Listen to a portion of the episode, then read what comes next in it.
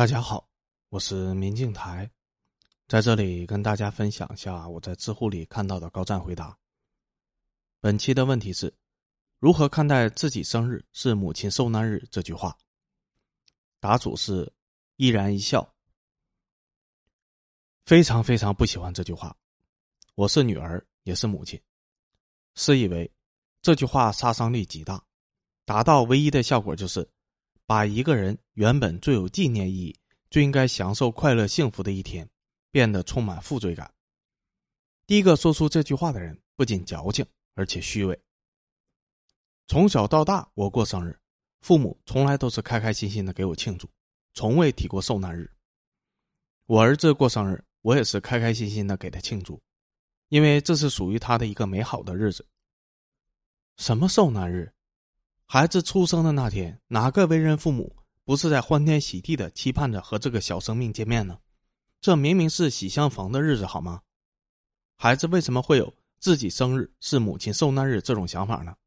不外乎来自于社会或来自于家里。但如果父母从小就告诉孩子，你的生日是专属于你的特别的日子，你到来的那天给我们带来了巨大的幸福，我想孩子绝对不会背负这种负罪感的。至于生产，确实存在疼痛的危险。可这是自然万物繁衍后代、生生不息的规律，是本能，是职责。道德绑架自己孩子去背负这种原罪，算哪门子操作呀？至于站在第三者的立场去 PUA 别人，给人家这么美好的日子去添堵，非蠢即坏。所以我说，为人父母者，万万不可以对孩子说这句话。相反，要让孩子们知道。你降临的那天是我们全家喜相逢的好日子，谢谢你。当然，特殊情况除外，具体就不说了。真是那种情况，也无需他人言。生日那天，孩子自己就会难过的。感谢大家关注这个随手一答。说实话，答了这个题，看见评论区里面那么多人说，就是因为听了父母这句话不想过生日，甚至讨厌自己的生日，特别遗憾，也有点难过。抱抱你们。一个人来到这个世上的日子多有意义，何其的美好！作为父母的，为什么就不能好好的和孩子一起庆祝，一起享受这一刻呢？作为一个十六岁男孩的母亲，再补充两句吧。父母说这句话，用意大多是强调付出，以期待孩子感恩回报。殊不知，感恩与回报应该是自发自愿，而非被索取的。与其说教，不如行动，好好待自己的父母，物质供养。精神陪伴，孩子智慧耳濡目染，用心爱自己的孩子，教导他向善、自强、乐观、自信。有一天，孩子会反哺的。另一个答主是个匿名用户，这我可太有经验了。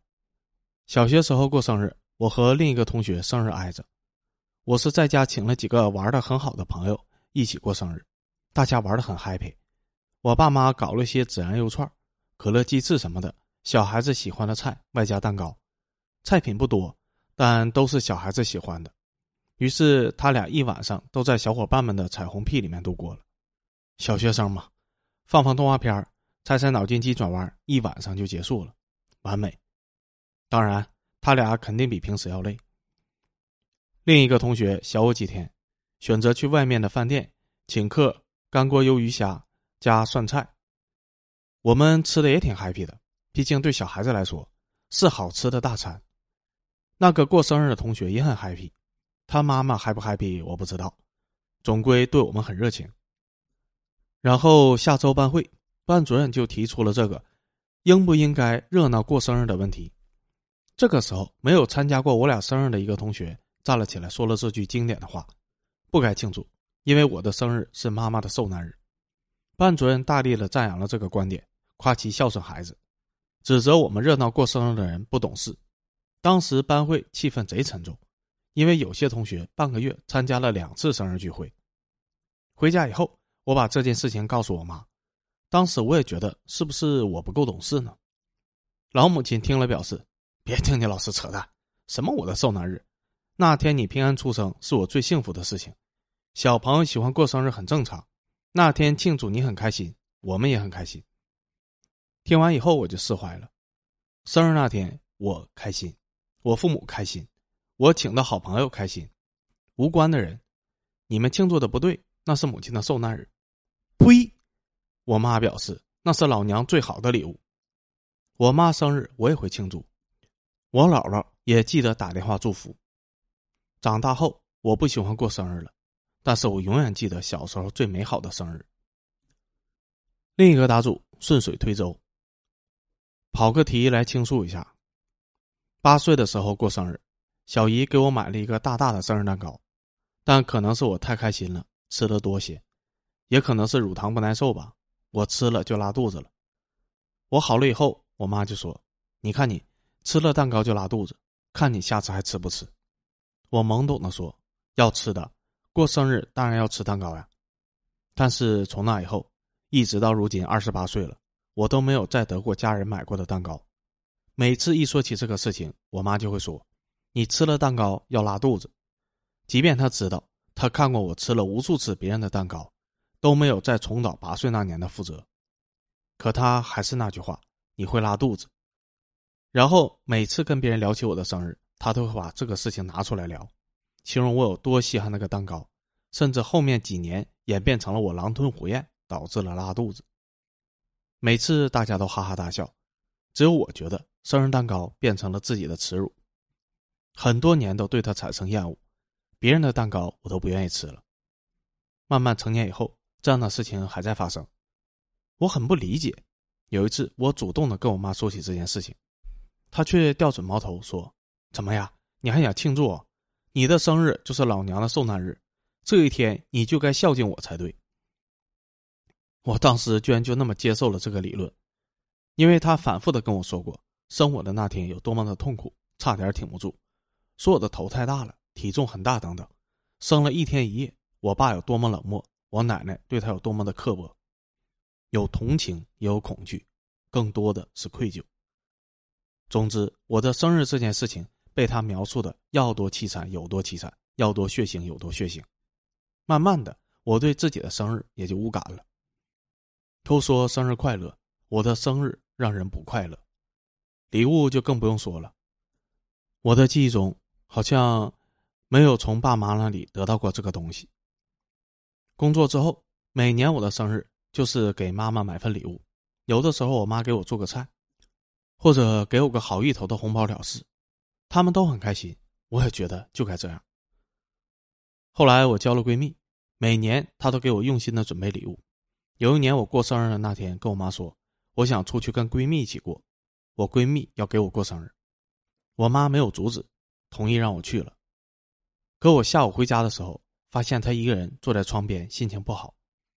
我爸说：“我出门之后，他就这样了。”我能料想到，但是那天我真的太开心了，我就笑嘻嘻的去哄他。